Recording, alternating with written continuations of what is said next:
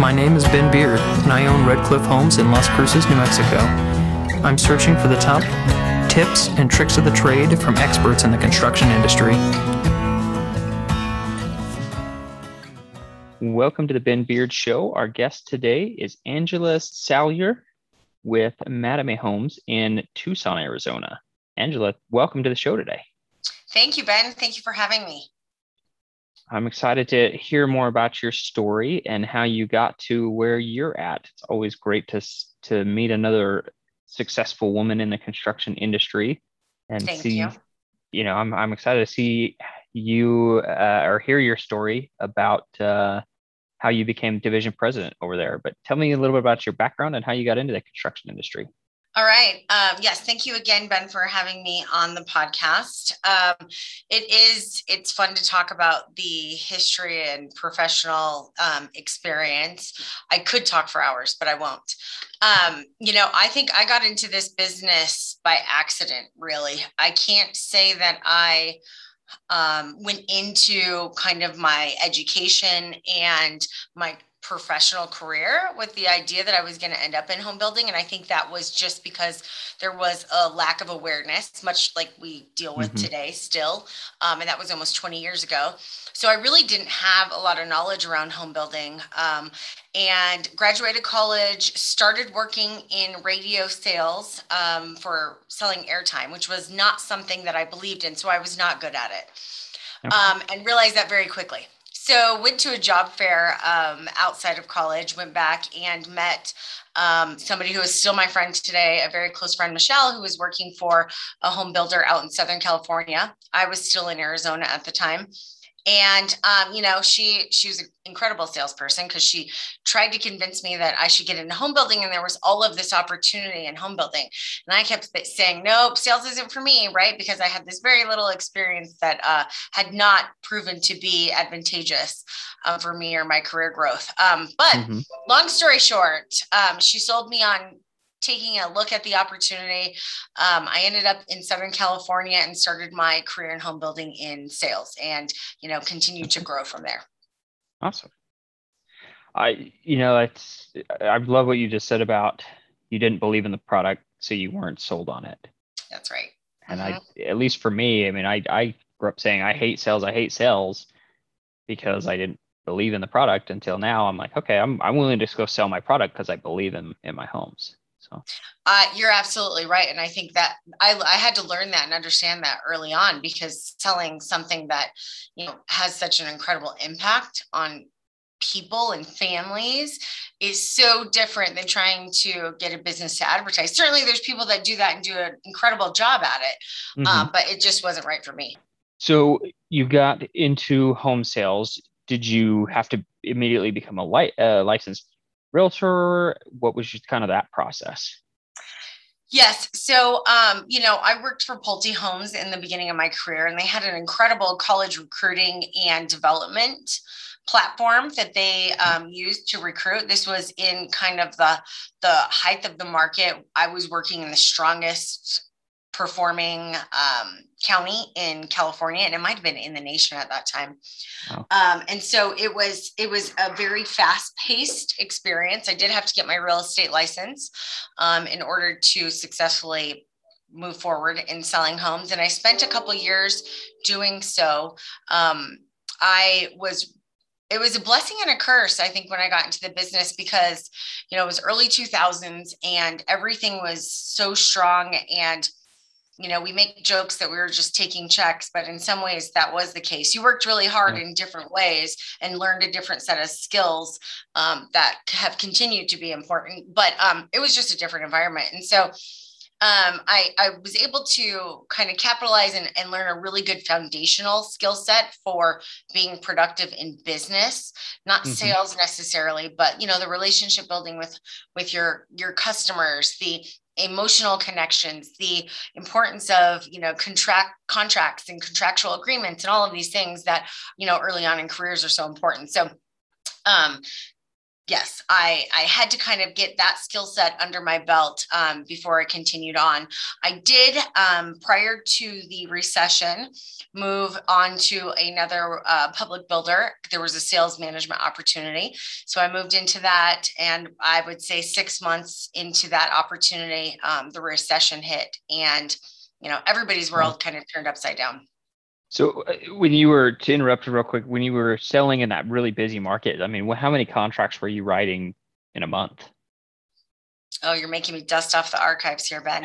um, I, you, gosh, I don't know. I just, you know, it, I'm sure it was in the double digits, but you know, there was a team. So for me personally, it was it was likely in the double digits. But much like what we're experiencing today, we kind of mm-hmm. had to you know mitigate our risk and and what the production could actually handle and you know limit the sales. limit the sales yep so that the rest of the business could keep up. Okay. Gotcha. Yeah. So then you moved to a sales management position. How, how long were you doing home sales in california so I was doing um I in I was I'm Pulte doing sales for a couple years, so two to three years, um, and made the leap into management with Lennar in LA County. Um, and like I said, the recession hit. So it was if you would have asked me 18 months ago, I would have told you it was the hardest time in home building and in my career. Yeah. but that is not the case anymore. Um, but it was extremely tough, especially being young and you know being a female in the business and still trying to kind of finding my place in in this right. leadership environment and the confidence that is required to do that. Um, I was very lucky. I, I had such great support from um, our division president and from other leaders within the organization. Um, and it was a very trying time um, if you look back in hindsight was 2020 it was extremely important to my development and learning the hard things that come along with leadership and home building and business in general right? You know yeah. we had to let more than half the sales team go. Um, i was the last manager that was still on on the team. Um, and you know with that comes a whole slew of of learning opportunities especially when you're kind of the one of the younger in in the room. Um, and yeah. your your ability and knowledge is being questioned. So for for me personally, I I can't say that my career would be where it is today if I didn't have to go through kind of the hardships of what that meant personally and professionally. Um, I made it through it. I actually ended up selling uh, downtown LA uh, lofts, which was very different than home building. It was a new it was a new building structure, but it was true lofts. Really cool experience. I got my broker's license out in California um, to go do that and just kind of enhance my knowledge. Um, and then I made my way back to Arizona in a management capacity and um, have you know continued to to grow through the ranks. Awesome. Yeah. So what what did that journey look like? Did you start again in Arizona as a in a sales management role and then continue to move up, or how did you? Yeah, so I um, I did. I was in sales and marketing uh, management. I was mar- I was kind of navigating between two of the markets, Phoenix and Tucson, um, and I worked for a really incredible company, Maracay Homes, who is now Tri Pointe. Um, again, I have I had really great support and leadership and mentorship um, and didn't really have a desire necessarily to seek out something else. I had young kids. Um, I had a six month old son at that point and a three and a half year old daughter. So life was a little bit busy, you know, to yeah. say the least. Um, and so I wasn't seeking opportunity. I was approached for an opportunity to open the Mattamy division in Tucson, which was a startup division. Um, I would say that was the second most impactful time in my life. I decided to take yeah. it on. Um, you know, the division president that was here, I had actually worked with in Pulte at Pulte in Southern California. Um, okay. So it kind of came full circle, right? Yeah. This industry is so big yet so small. And we ended up um, partnering. We were the first two individuals to be part of the Mattamy Tucson team. And over the last six years have grown the division. Um, I can't even articulate properly what that requires, but it was extremely impactful to me um, because it allowed me the opportunity to learn so much more about all of the departments within our business and how they operate, how they work together, and really grasp a better understanding of it all from an operations standpoint. Um, so I think with you know this goes back to the the saying, you know, high risk, high reward. That's really what it was. I didn't, it was very risky to leave and start this adventure. Um, but it's proven to be one of the best decisions I made just because of the knowledge base that I have created and the opportunity that's come along with that. So, with over the last five to six years here at Mattamy, um, I was the director of sales and marketing, um, moved into the vice president of operations, and then into the division president over the years. Yeah. Awesome. Yeah. So when you say it was a startup division, does that mean essentially you're starting a, a new business rather than just being kind of an, a single entrepreneur? You're a team of people that knows what you're doing and that's yes. So I I'll, like this is not an exaggeration. Me and and the division president at the time started the division at his dining room table, and wow.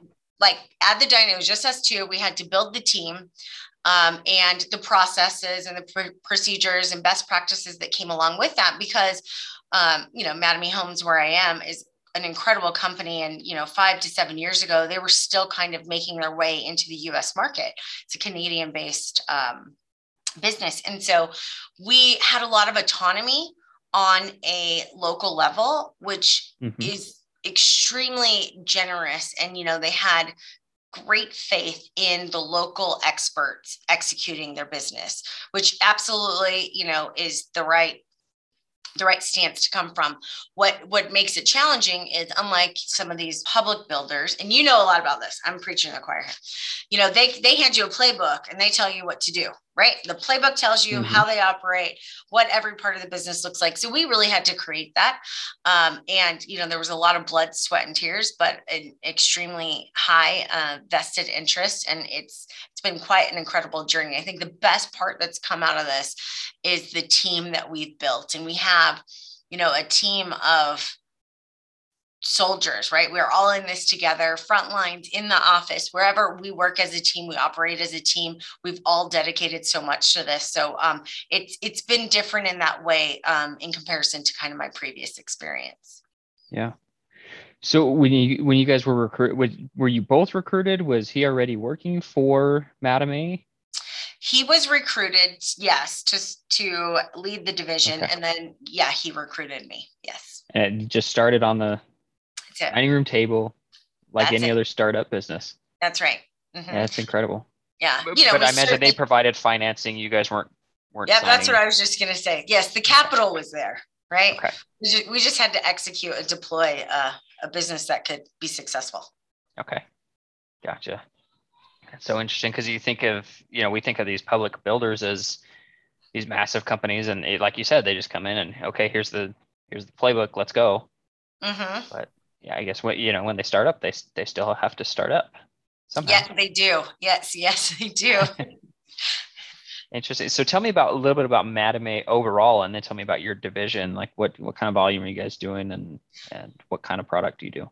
Yeah. So um, Mattamy, I'll I'll speak to our U.S. business over the last few years. We've kind of more aligned with um, two entities where the Canadian part of the business operates how the Canadian part of the business is familiar with operating. And then we're more aligned with and becoming more aligned with operations for the US home building markets. Um, okay. We're very much in growth mode as a US market, uh, currently closing about 4,000 units on an annual basis. Wow. Um, and, and we continue to grow. That trajectory will increase over the next five years. Um, and in Tucson specifically, you know, I think one of the hardest aspects of building and startup of a new division is land assets, right? Mm-hmm. Um, you know, I'm sure in your situation, you know, just like and you understand it, you you can appreciate that part of the business. And it takes so long when you consider all of you know the planning, the entitlements, the engineering, everything, the development, everything that goes into getting land ready to sell. You have to yep. be planning years in advance. And so you know, initially as a startup, it takes a good three to four years to get a land basis that can mm-hmm. continue to provide and grow a division.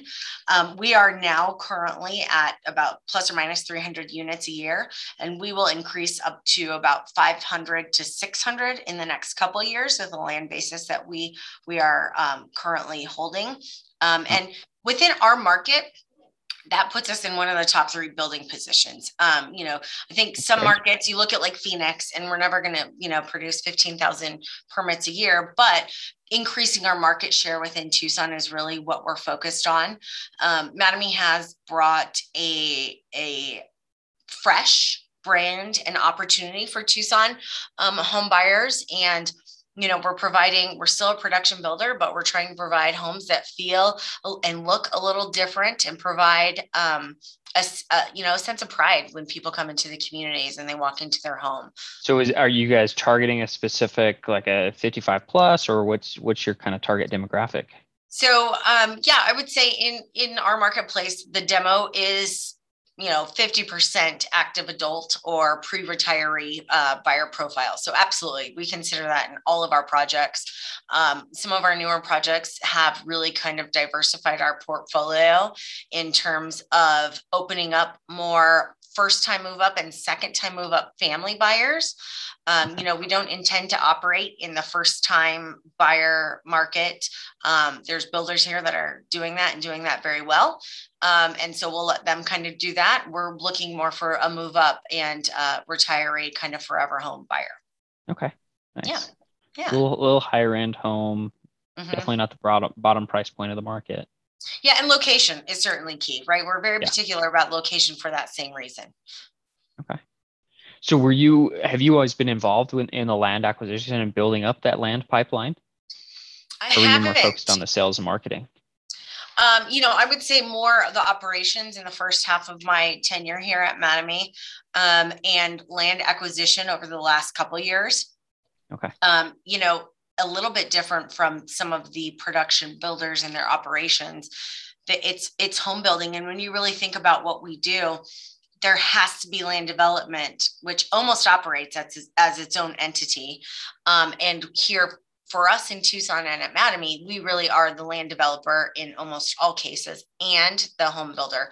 So um, it's really, for me, I've had to kind of wrap my arms around getting comfortable being uncomfortable yeah. um, because it's almost a whole new business that you have to learn and that you have to be able to navigate and um, you know the the sellers and buyers on that side of the business look very different than the sellers and buyers on the home building side of the business um, and not in a bad way it's just different.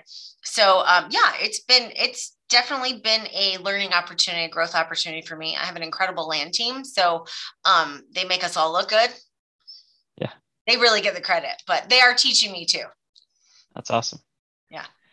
So I know when I started, I, I was a superintendent and then moved into purchasing and estimating. And, you know, as, as a superintendent originally, like I just, I only ever wanted to be a superintendent. That was my, that was my dream job for the rest of my life. Mm-hmm. And then after a while, I started thinking, okay, now I want to be a project manager, a, you know, construction manager. I want to start moving up. And then I look to, you know, what's, what's the highest you can go and division president, right? That's the, that's the oh, the big job. That's the you you're at the top of the market. So what what does that position really entail? What does that mean? Um, this is this is a loaded question because um, I would say most days it feels like the weight of the world, right?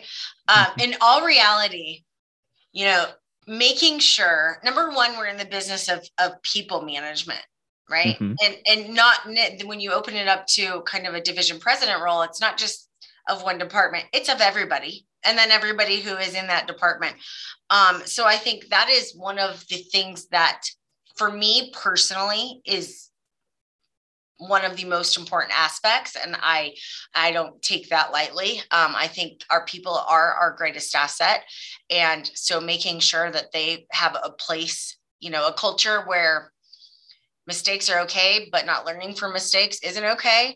You know, with an open door policy, which I know sounds so cliche, but really making sure that our people are are come first and have a good work environment. We spend so much time together. So that's one thing that, you know, I think people underestimate the mm-hmm. the commitment and time commitment and uh, to that. So, and then, you know, I don't take lightly that we're somebody else is investing millions of dollars into this business and ultimately the success of the business is yeah. is mine, right? Um, and the livelihood of our team and their families is mine. So I know that sounds kind of so corny, but it's really true. And I have to stay grounded in that when I'm making decisions and when I'm thinking about how we're operating, because at the end of the day, all the decisions that I make and that the team make have an incredible domino effect in so many directions. And so um, it, it can be heavy. I am very humble that they you know have faith in my ability to be successful and we have been very successful. And you know I, it's certainly not my success it's our success it's the team's success. So um it's you know I, I think in a more macro level that's really what it comes down to. Yeah. Yeah i love that the emphasis on people and, and leadership. How many people do you employ or does Mattamy employ in in your division we have plus or minus 50 i should know that but we're on a hire we are hiring. I just got notice of two new hires today. Um so yeah we're right around 50 um and again with our growth over the next couple of years we'll probably increase to about 75 wow. Yeah. Yeah. That's neat. So um i imagine you know, Mattamy probably gets together all the division presidents from across the country and you guys have strategy meetings and stuff. I, I assume, right? Yes. Is that, is that even somewhat accurate? That is accurate. Yes. Okay. Uh, so are you a minority still at that level being a female? Yes. And, is, and how do you does, how do you handle that? Um, so yes, the simple answer is yes. I mean, you can look look on a Zoom call and see that I am a minority, the minority. Um, but it doesn't feel like that. And I think being aligned in the right company with the right culture is why it doesn't feel like that. Um, I can say for for my company, for example, we have starting from our Canadian headquarters to the U.S. Um, a, an internal women's growth uh, program where we have mentors, both men and women, who are mentoring and coaching and sponsoring, you know, highly developable females within our company and our industry to continue to to kind of bridge that gap. So although today yes i think you know it goes without saying it's primarily a male dominated uh, leadership within our industry i think that will change over time. I can say in arizona we i was just having this conversation with somebody um, a few weeks ago there's a handful between Phoenix and Tucson, handful of female division presidents that are are operating home builders, both public and private. Um, and although that doesn't sound like a lot, when you really sit back and think about it, when I started, you know, 18 plus years ago, that wasn't the case. Yeah. Um, and so I think the business is evolving um, and the opportunities are growing. I think one of the biggest challenges is females having the confidence and courage to kind of take the opportunity and and own it. Um, and that's why programs that i just mentioned are really important that so we can continue to build and uh, develop young and growing females. That's awesome. Young women looking at career opportunities what would you say to a, a young girl or maybe a graduating senior evaluating hey should i look at a career in construction? So I think that's a that's a very that's a great question. I would say that for males or females right now that um, you know there's definitely not enough awareness about it. I would say I had such an incredible mentor early on in my career who said something that was so simple but so profound to me and has really impacted me both professionally and personally and and it was in this kind of trying time where a decision had to be made and and she just said so simply be bold and be brave and don't let fear paralyze you. And it was like, okay, I, I, it sounds so simple, but it wasn't. I can't tell you how many times I have repeated that, how many times I think about it, because I think for anybody considering something that's outside of the norm, being bold being brave and and really the fear of the unknown can paralyze many people in many decisions Absolutely. and so i think if i kept it as simple as possible I would say that. Awesome. I love it. Mm-hmm. And I, I, agree with you completely. There's not enough awareness between men, women, whatever. We just there's so much opportunity in the construction industry, and we need yes. we just need more young people, every every color, every gender, everybody. That's uh, there's no question. And you know, we work with our home builders association here locally to try to get more awareness and have, you know, construction days. And I think you and I talked about this too. Yeah. Um, and really being able to kind of get the knowledge out there you can make a really incredible living you can have a lot of pride in in what you're doing and it's just there's not enough awareness absolutely so I, imagine in, in division president circles, you're also probably somewhat of a minority for your age because you're pretty young. I I would assume a lot of the division presidents nationally are quite a bit older than than you. How do you kind of handle that with being younger but still having that same position, responsibility, and authority? Um, I struggle with that every day. In all transparency, I I think the combination of you know age bracket and and being a female are something that i'm proud i probably critique my i know i critique myself more than probably everybody else does or the majority of people do um, because i do feel like i have an extra layer of accountability. Um, i feel like i constantly have something to prove right? Like i need to make sure that i'm proving my worth and that i have the knowledge and the wisdom and that i can figure it all out.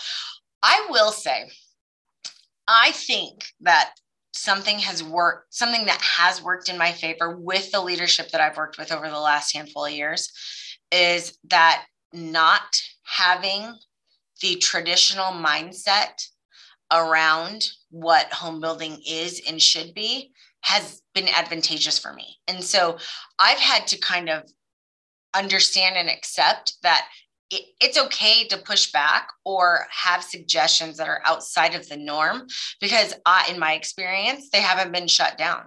Right. Like, certainly, if you're going to be comfortable having open dialogue and discussions and suggestions about our business, not everything is going to work. Right.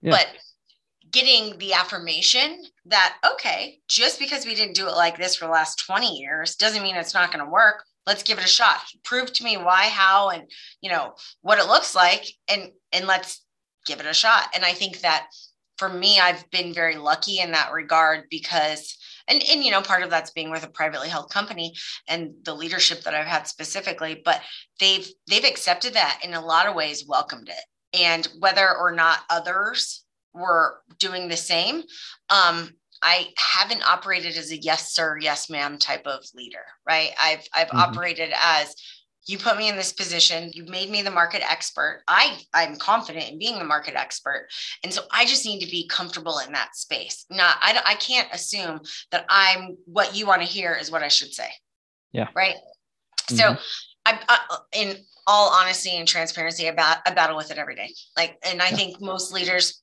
do or should because if we're that comfortable then you know things can get away from us. But um, yeah, yeah, i think it's it's a different it's a different angle that i have to take. I appreciate that that honesty and transparency. That's uh, always helpful. Yeah. What do you see kind of transitioning the conversation a little bit into more of a macro construction industry? What do you see are some of the the biggest challenges and or opportunities facing our industry right now Oh, the challenges. Um, you know, I mentioned the recession. I used to say that would be that was the hardest time in my career, but mm-hmm. I I've told people over the last couple months, you know, at least then we just had to get, have the the product built. We had to price it right, and we had to have the right promotion, and we'd get people through the door. We could sell homes, right? Mm-hmm. If you mm-hmm. really simplify what it was, we could still operate.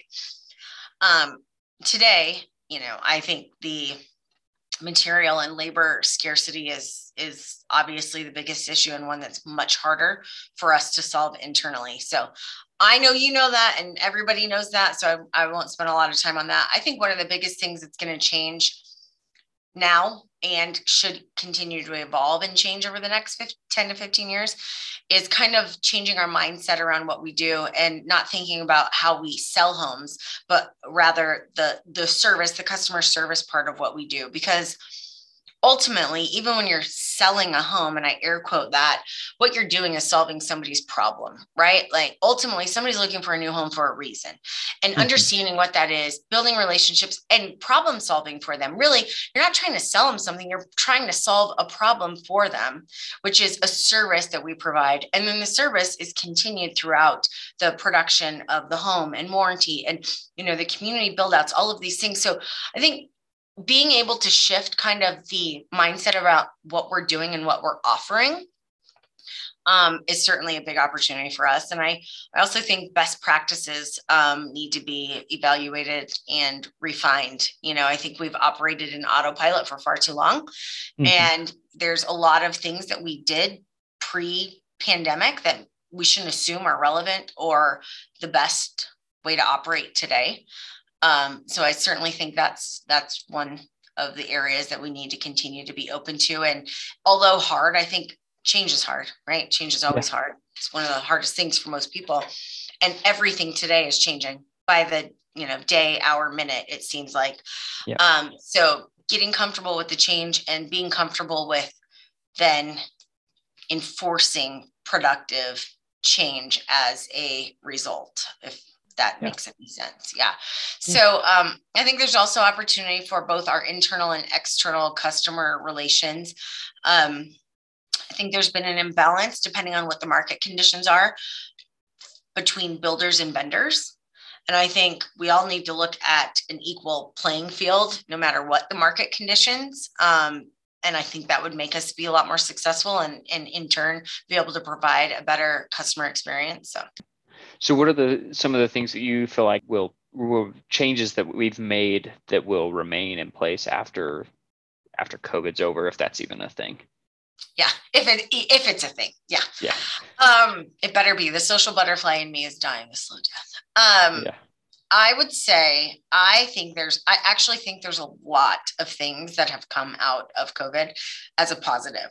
I think for what you and I do, Ben, people kind of revisiting and uh, understanding how important a home is mm-hmm. is something that I think we took for granted. If you think pre recession, I remember being, you know, I was new in the market, I was in California, and it was like nothing to buy and sell a home. And, you know, it was all these kind of false expectations around what home ownership really meant. And there mm-hmm. wasn't a ton of emotional connectivity to it. It was more of an investment. It just felt different. And I think getting back to kind of home is where the heart is, you know, sentiment is something that's an extreme positive coming out of this.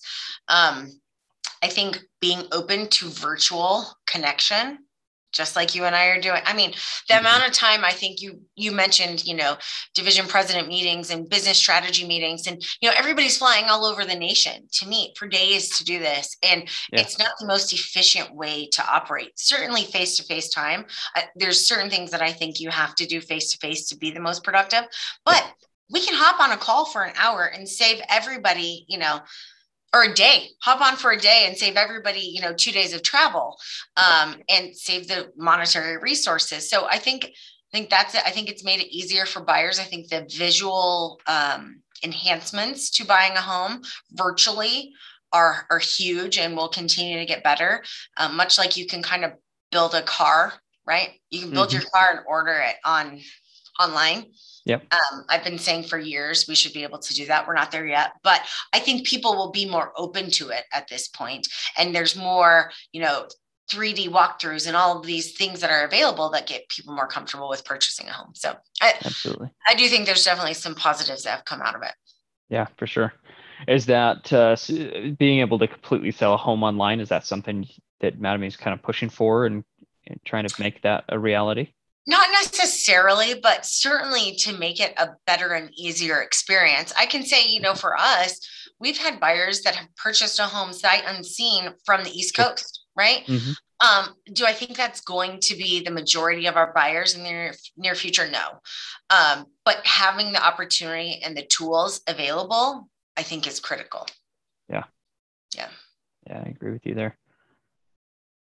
Well, um, Anjela, what is some of the best advice that you've ever received professionally?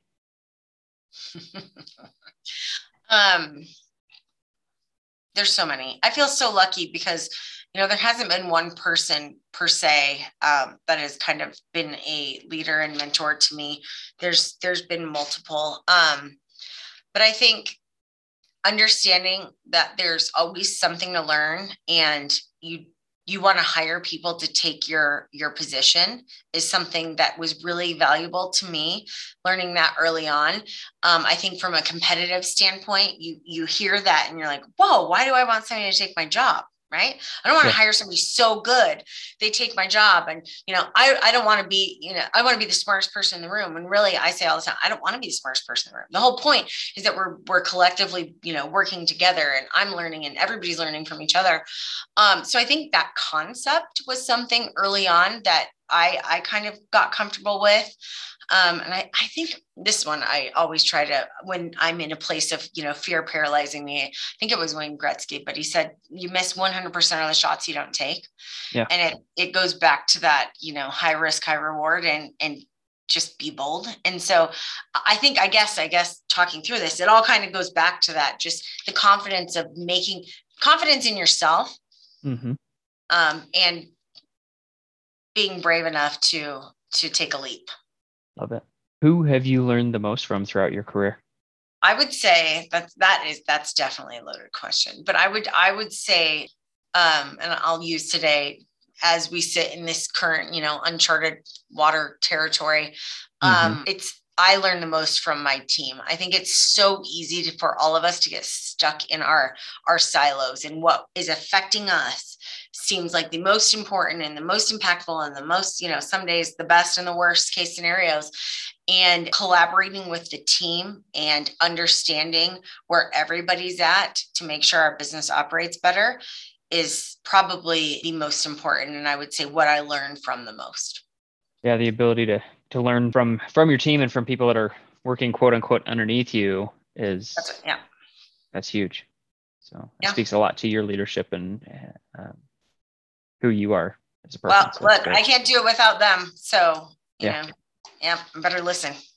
Well, Anjela, if you could go back in time to your first day sitting in a model home selling new homes in Southern California, what kind of advice would you give yourself? Uh, know what you love and love what you do. And okay. I think I think it is so hard for kids, kids. I'm going to say kids because like when we graduate, you know, college we're still so young and yeah. in the infant stages of our career and i think it's really hard to evaluate what you love and what your passion is behind a career um, much like i told you you know i i knew early on that what i started doing wasn't actually what i wanted to do yeah um, and so not getting stuck in the rut um, but knowing what you love and then loving what you do i don't wake up ever and I'm not I'm not just saying this. I do not wake up with the thought of, oh, I have to go to work. I don't. Right. And I feel like yeah. everybody should feel like that. Um, mm-hmm. and so that's probably what it would be. Yeah. That's great. Know what you love and love what you do. Mm-hmm. I love it. Well, Anjela, how can people get a hold of you and and find out more about you and, and Mattamy Homes? So, um, mattamyhomes.com is the best resource for kind of all of our markets across the nation.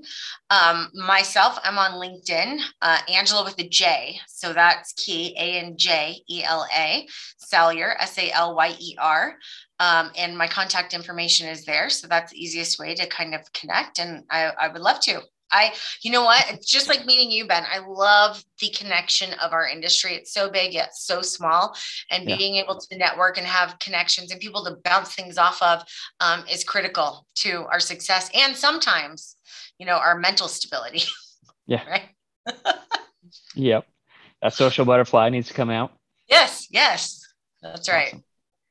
Well, thank you so much for sharing your story, Anjela. Really appreciate it. I've enjoyed speaking with you. Likewise. Thank you so much, Ben. I appreciate it. I wish you guys all the best. Thank you. Thanks for listening. I hope that you've learned something from our guest today. The Ben Beard Show is sponsored by Red Cliff Homes. The purpose of this podcast is to help young professionals find mentors in this crazy construction industry that we're in. If you have a story to tell about your road to a successful career in construction, I'd love to hear it. Please like and subscribe to the podcast to hear from all of our amazing guests. Join us on Facebook and Instagram at The Ben Beard Show.